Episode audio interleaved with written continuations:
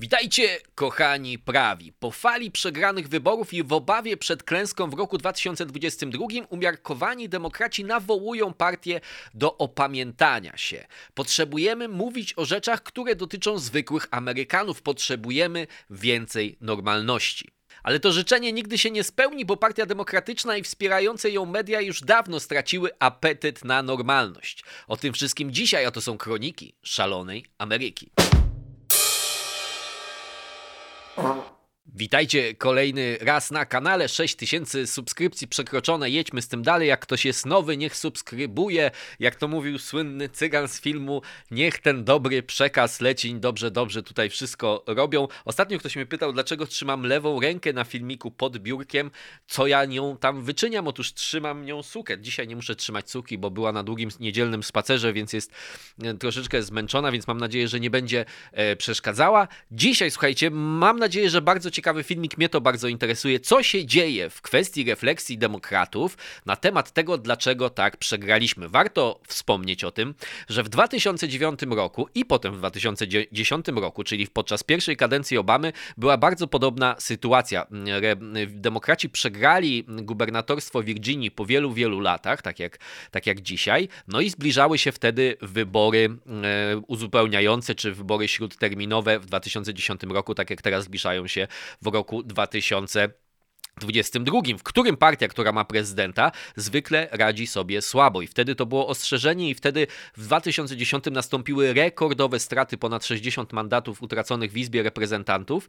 E, no i wtedy jakby pojawiła się taka refleksja. A czy taka refleksja pojawia się dzisiaj? Warto trochę, zanim zaczniemy mówić o tej refleksji, powiedzieć, jaka skala była tych porażek. Bo ja mówiłem głównie w tym poprzednim filmiku, jeżeli go nie widzieliście, to zachęcam, żeby go obejrzeć, bo on będzie powiązany z tym, o czym będę mówił dzisiaj e, mówiłem głównie o przegranej demokratów e, w wyścigu o gubernatorstwo, o fotel gubernatora w Virginii, ale tych porażek było znacznie więcej. Ledwo, ledwo uratował się gubernator New Jersey. W 2009 roku e, republikanom udało się wygrać fotel gubernatora w New Jersey. Phil Murphy pokonał ostatecznie Jacka Ciattarellego, ale Ciattarellemu nikt nie dawał właściwie żadnych szans. W New Jersey Biden wygrał w 2020 roku 16 punktami procentowymi, a teraz Ciattarelli wygrał chyba trzema, chyba trzema, e, tfu, Murphy wygrał trzema punktami, więc mamy właściwie taki sam jak w Virginii odwrócenie tego wahadła e, w wielkości 12 punktów, tak, bo w Virginii Biden wygrał 10 punktami procentowymi, a Jankin, czyli demokrata, wygrał dwoma, czyli 12-punktowa E, zmiana, ale e, to jakby jest takie pyrusowe zwycięstwo. Oczywiście lepiej wygrać w polityce nawet o włos niż przegrać. Natomiast chociażby no, jedna z rzeczy, o której się najczęściej mówi, to jest ta słynna porażka już w tej chwili e, Steve'a Sweeneya. Steve Sweeney to jest taka szara eminencja polityki w stanie New Jersey. Wielu mówi, że to potężniejszy polityk demokratyczny nawet niż Phil Murphy, czyli gubernator. On w przeszłości olbrzymie pieniądze inwestował w swoje kampanie. To taka, taki można powiedzieć operator, jak mówią Amerykanie Amerykanie, czy załatwiacz, prawda, e, działacz, byśmy powiedzieli, e, w Polsce. Natomiast ten działacz przegrał z kierowcą ciężarówki Edwardem Durem, e, zupełnie człowiekiem wcześniej niezaangażowanym w politykę, który oczywiście o tym też wszyscy mówią, wydał na swoją kampanię 153 dolary, w tym 67 dolarów na pączki i herbatę dla swojego sztabu, a resztę na jakieś tam ulotki i wizytówki. Ed Dur nawet nie ma strony na Facebooku z prawdziwego zdarzenia. Wszystkie media właściwie jedynym, jednym, jednym, jedynym zdjęciem kampanijnym e, jego się posługują, pisząc o nim e, artykuły. To jest bardzo ciekawa sytuacja, przede wszystkim dlatego, że Steve Sweeney był przewodniczącym stanowego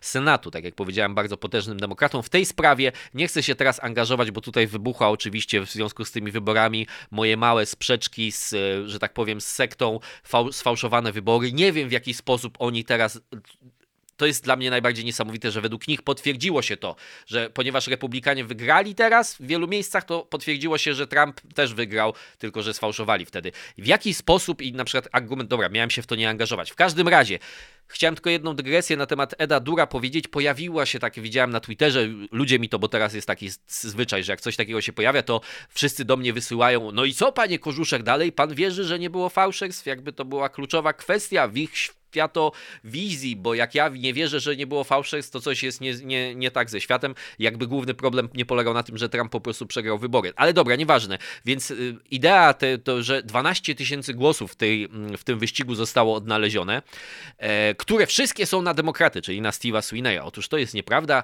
Steve Sweeney powiedział, y, znaczy on nie przyznał się do swojej porażki i powiedział w jakimś tam wywiadzie, że gdzieś odnaleziono 12 tysięcy głosów, ale nikt tego nie potwierdza. Wszystkie agencje i wszystkie głosy już zostały policzone i y, zwycięstwo dalej jest po stronie Eda Dura. Nikt mu tego zwycięstwa nie odebrał. Jeśli tak się stanie, to będę was w tej sprawie informował. Ale w, w innych miejscach Stanów Zjednoczonych też miały miejsce porażki. Chociażby jedna z najbardziej progresywnych w historii w ogóle polityki amerykańskiej propozycji, żeby zlikwidować w Minneapolis, a właściwie w tak zwanych Twin Cities, czyli w Minneapolis i St. Paul, e, Departament Policji i zastąpić go znajomo brzmiącym dla znających historię rewolucji francuskiej Departamentem Bezpieczeństwa Publicznego, przegrała w takim referendum, czy to jest po prostu tak, że czasem umieszcza się takie wnioski referendalne na tej karcie wyborczej podczas wyborów lokalnych, czy też podczas wyborów prezydenckich, taka jest e, tradycja w amerykańskiej demokracji, to przegrało. W Buffalo e, w stanie Nowy Jork miała sytuację inna bardzo ciekawa historia.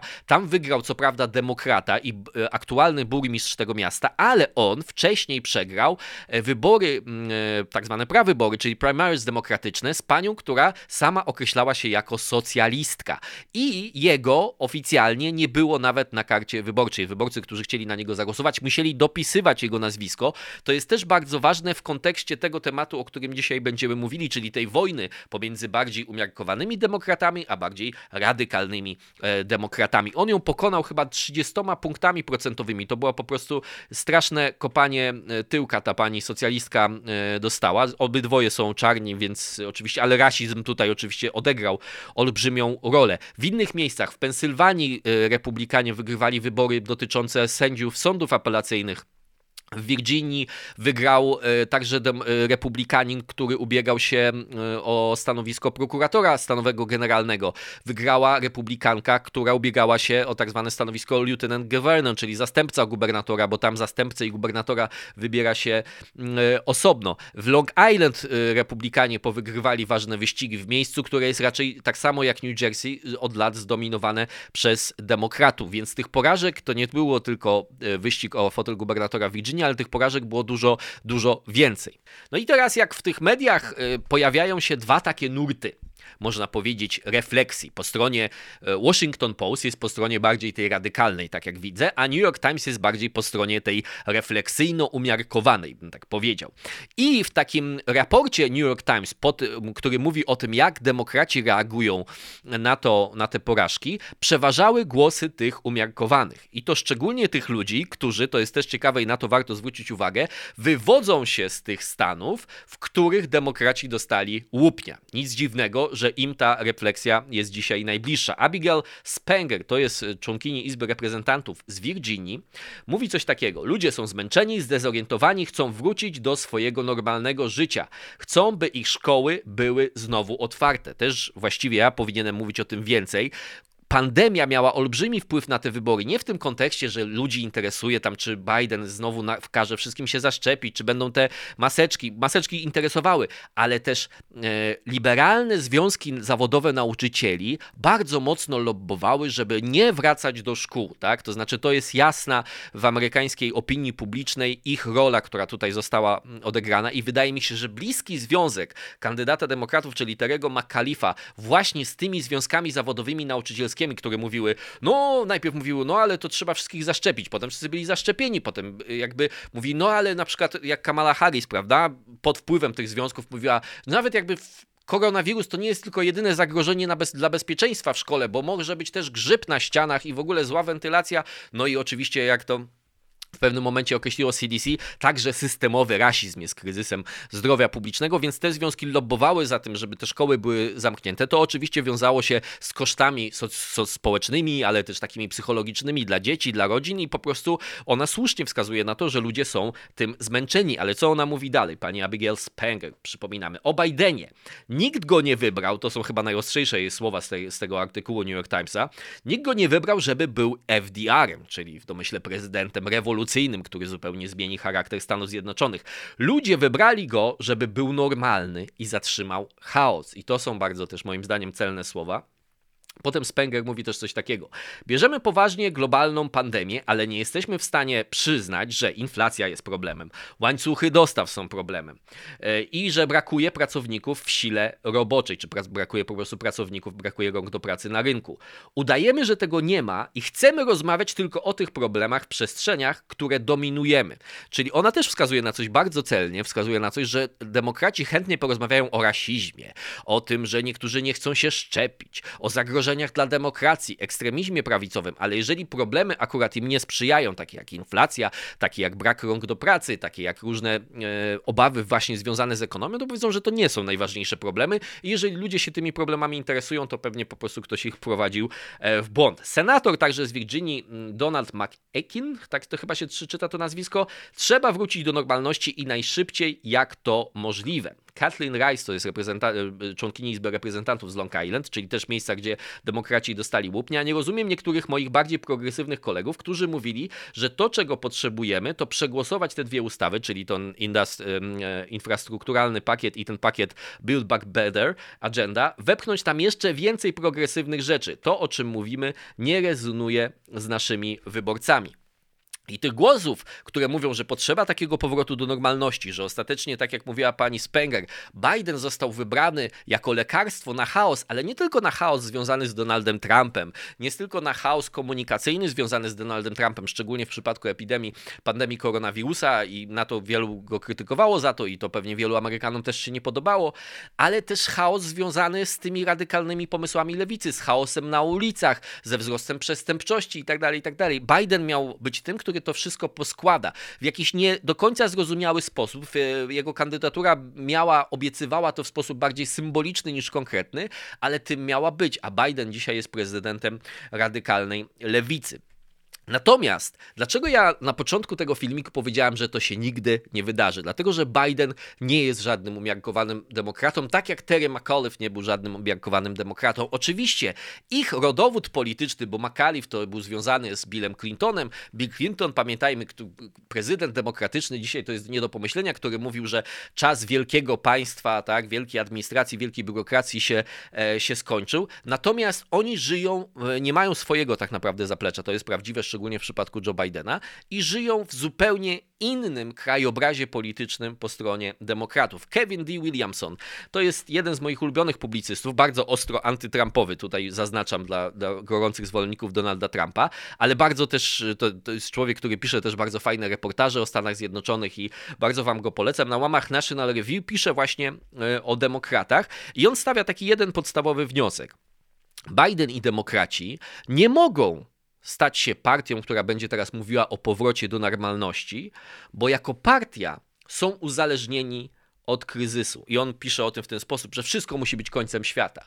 Ocieplenie klimatu, koniec świata, tak? Rasizm, koniec świata, pandemia koronawirusa, koniec świata, tak? Transgenderyzm i te wszystkie inne, jeżeli tego nie akceptujesz, koniec świata. Czeka nas niedługo już apokalipsa. I to jest coś głębszego, bo zawsze mówiliśmy o tym, ja też wielokrotnie na tym kanale o tym wspominałem, że dla polityków liberalnych w tym nowoczesnym rozumieniu, czyli dla radykalnej lewicy, e, kryzys zawsze był czymś ważnym, bo to był pretekst do tego, żeby zwiększać swoją władzę. Tak jak doradca Obamy, Ram Emanuel, parafrazował te zdanie, które było wielokrotnie wypowiadane też przez innych polityków, że nigdy nie pozwól, by korzystny kryzys się zmarnował. Jeżeli jest kryzys, to zawsze możesz coś dzięki temu ugrać. Ale teraz już nie chodzi o takie pragmatyczne podejście do polityki, że kryzys może być narzędziem, które możemy sprawnie wykorzystać. Ale kryzys stał się w pewnym sensie w pewnym sensie jakimś credo religijnej albo parareligijnej wiary, tak? Czyli jest takie przywiązanie niezwykłe do wizji apokalipsy, a kto tej wizji apokalipsy zaprzecza, to staje się naszym wrogiem. Tak jak Trump, który minimalizował znaczenie pandemii.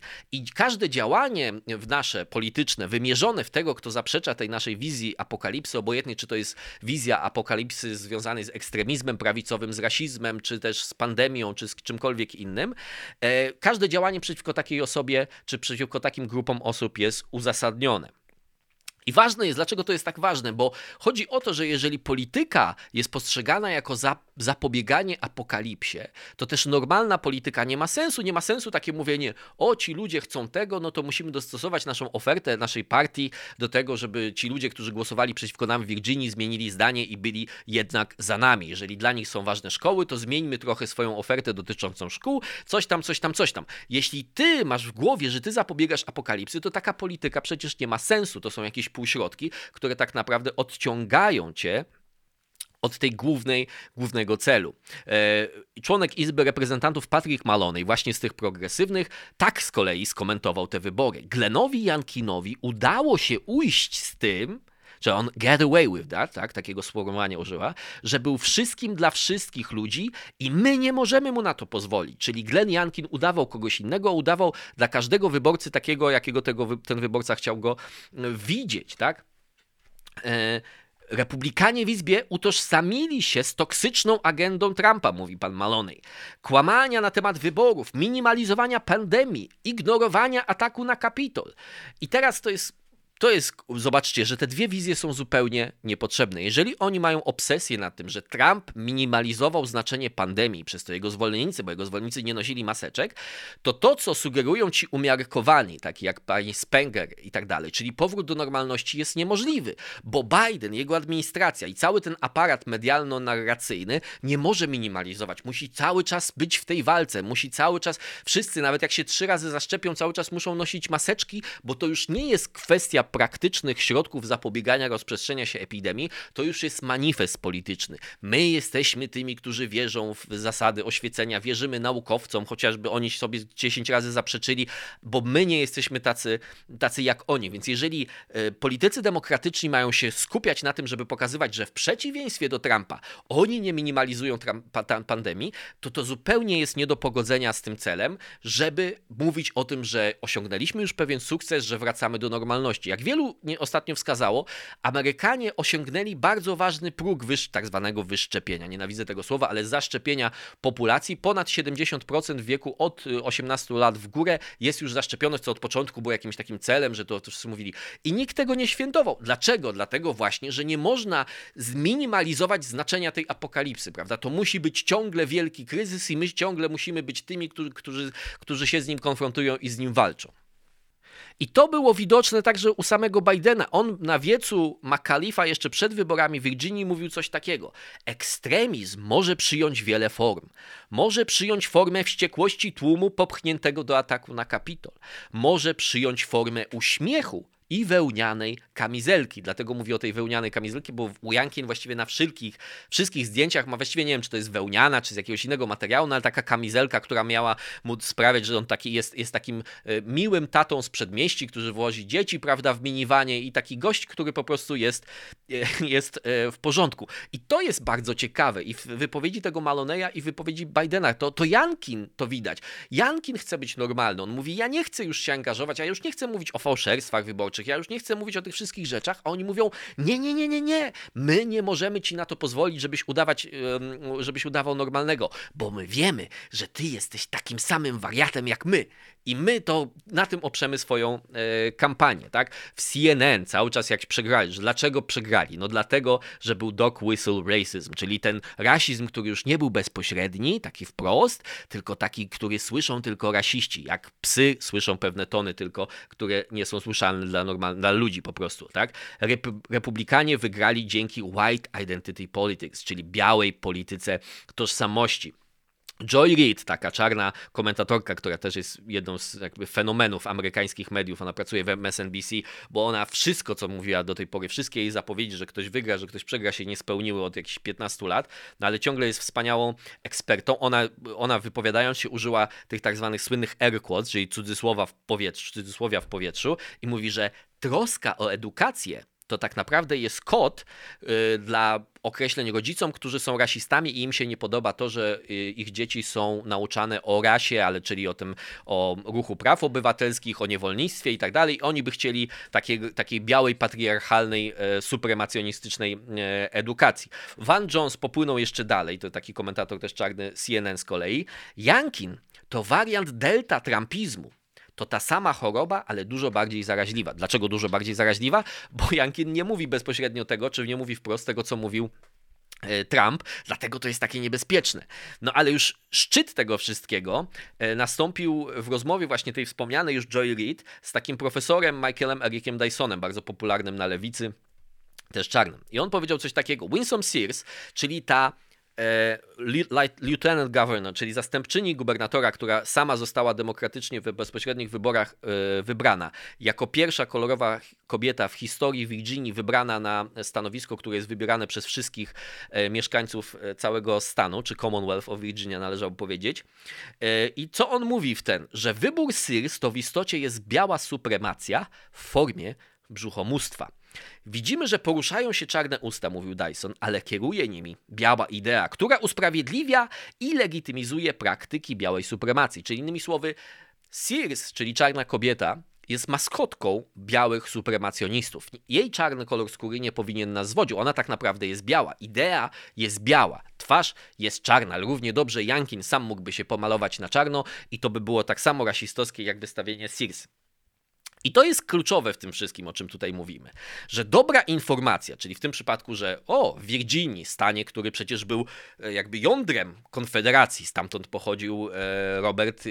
Lee, czyli generał Konfederacji, tam się znajdowała stolica Konfederacji w Richmond i tak dalej, i tak dalej. Oczywiście to nie jest stan tak bardzo na południe, prawda, bo to jest blisko Waszyngtonu, ale no generalnie kojarzony ten, że tam została wybrana czarna kobieta, więc to jest dobra informacja. Może ta Ameryka nie jest taka strasznie rasistowska, ale w tej wizji świata, dobra informacja jest wrogiem, tak jak chłodny dzień w lipcu, tak? To znaczy, bo ona fałszuje obraz rzeczywistości. Ktoś powie, o, w lipcu jest tak zimno, czyli nie ma globalnego ocieplenia. Nie, nie, nie, nie, nie, nie, nie, nie. Ciągle jest. Nie powinieneś zwracać na to uwagi. Jest wrogiem, bo od, od jakby odwraca naszą uwagę od tej wizji apokalipsy. Sears zresztą, tak jakby spojrzeć na to zdroworozsądkowo, sama wygrała te wybory i zdobyła, według ostatnich wyników przynajmniej, 5 tysięcy więcej głosów niż Jankin.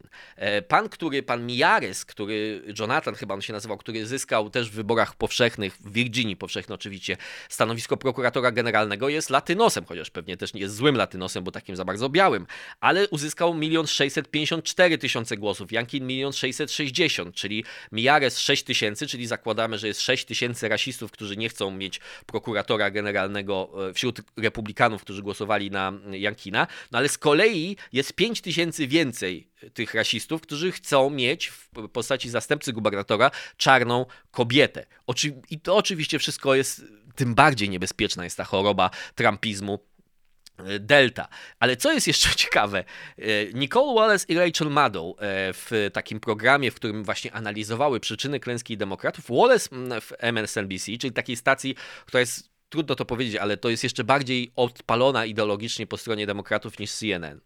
Wallace mówiła coś takiego, że były fałszerstwa, e, że czy e, kampania republikanów opierała się właśnie na tym, że były fałszerstwa wyborcze w wyborach prezydenckich oczywiście, kłamstwa o krytycznej teorii rasy, która tak naprawdę nie jest nauczana w szkołach. E, I teraz ona mówi, że kluczowe pytanie do demokratów jest takie, jak dostosujesz się do terenu politycznego, który jest niesprawiedliwy?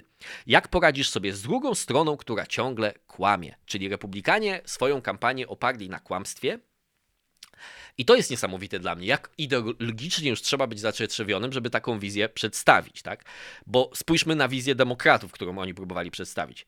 E, Jankin jest ekstremistą trumpistowskim, tak? Chociaż biali ekstremiści, y, którzy zostali, e, stali przed jego autobusem, byli podstawieni przez lewicę. Mówiłem o tym w poprzednim odcinku. Jankin jest rasistką, chociaż jego zastępczyni, także republikanka, to pierwsza czarna kobieta na takim stanowisku w historii całego Commonwealth of Virginia.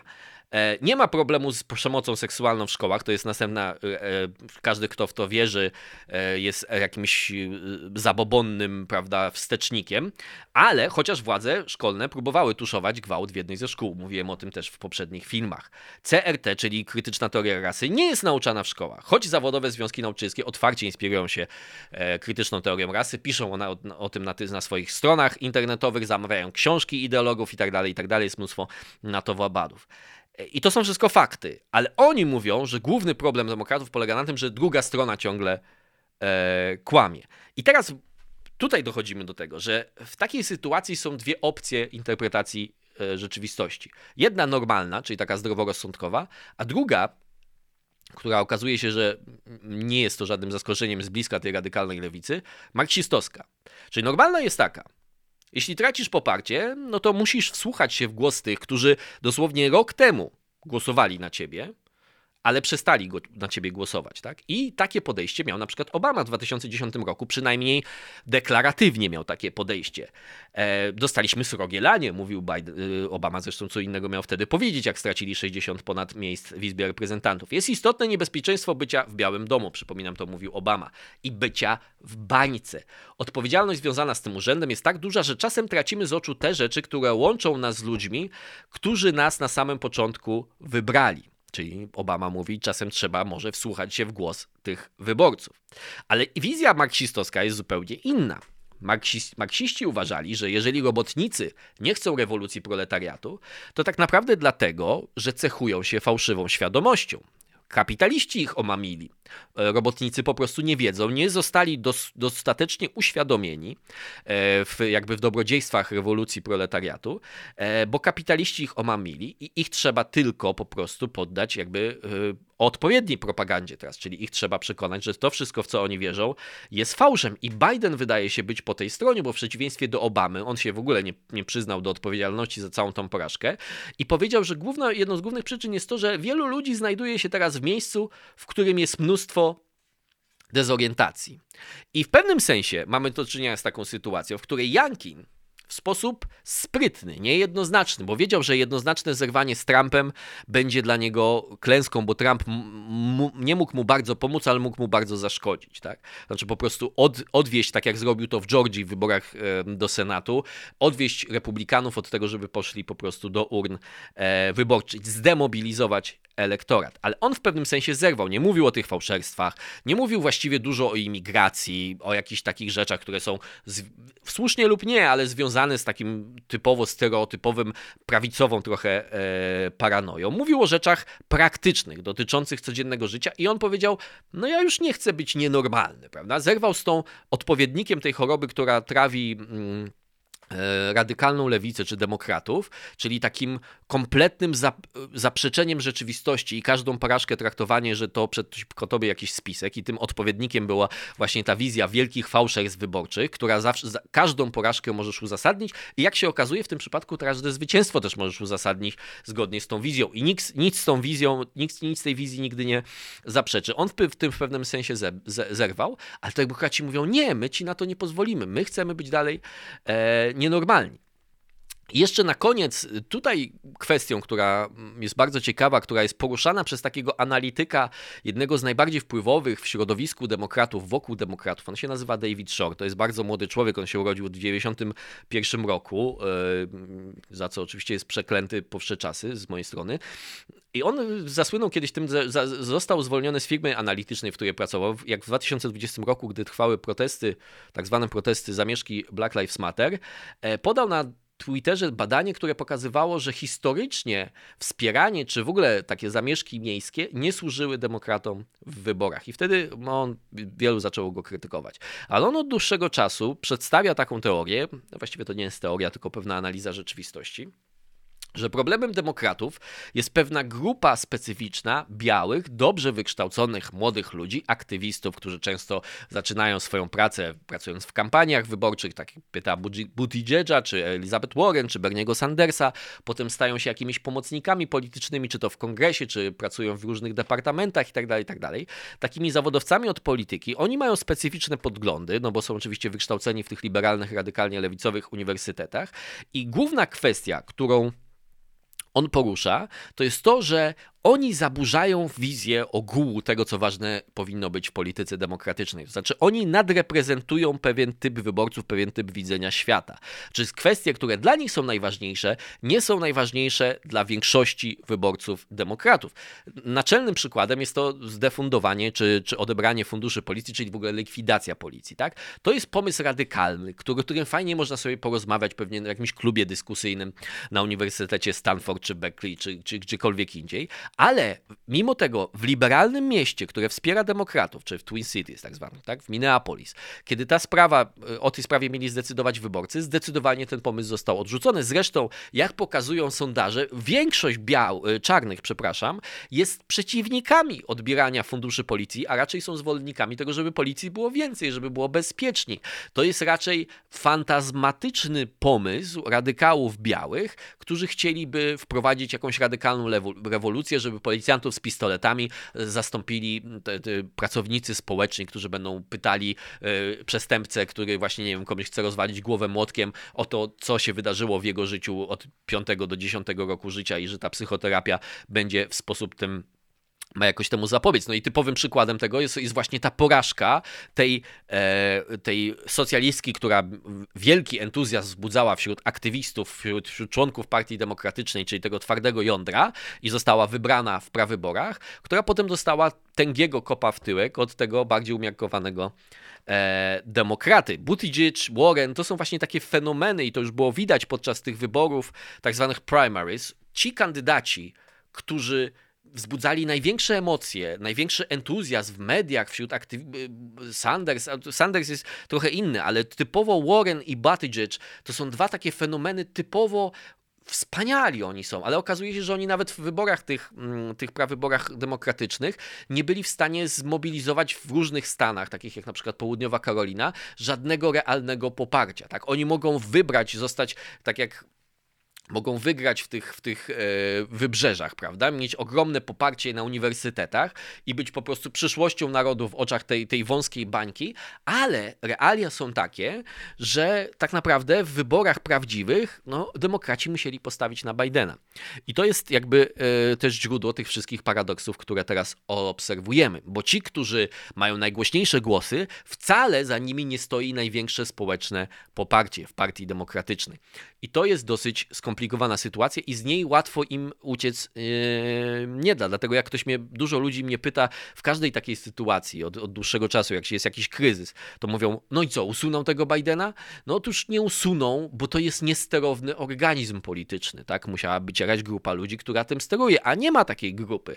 Więc jeżeli nie mogą wysterować kampanii skutecznie, w Virginii, żeby Terry McAuliffe przestał sam sobie odcinać nogę, to w jaki sposób można zakładać, że będą w stanie przeprowadzić taką operację, która jeszcze nigdy w historii Stanów Zjednoczonych tak naprawdę się nie udała. Nie mówimy oczywiście Nixon, to jest inny zupełnie przypadek, żeby prezydenta, który nie jest poddawany jakiemuś impeachmentowi, usunąć ze stanowiska na przykład w ramach 25 poprawki, no bo któż miałby na, na jego miejsce przyjść i tak dalej, i tak dalej, i tak dalej. To tyle na dzisiaj. Mam nadzieję, że te rozważania moje dla Was były ciekawe. Widzimy się już niebawem. Do zobaczenia.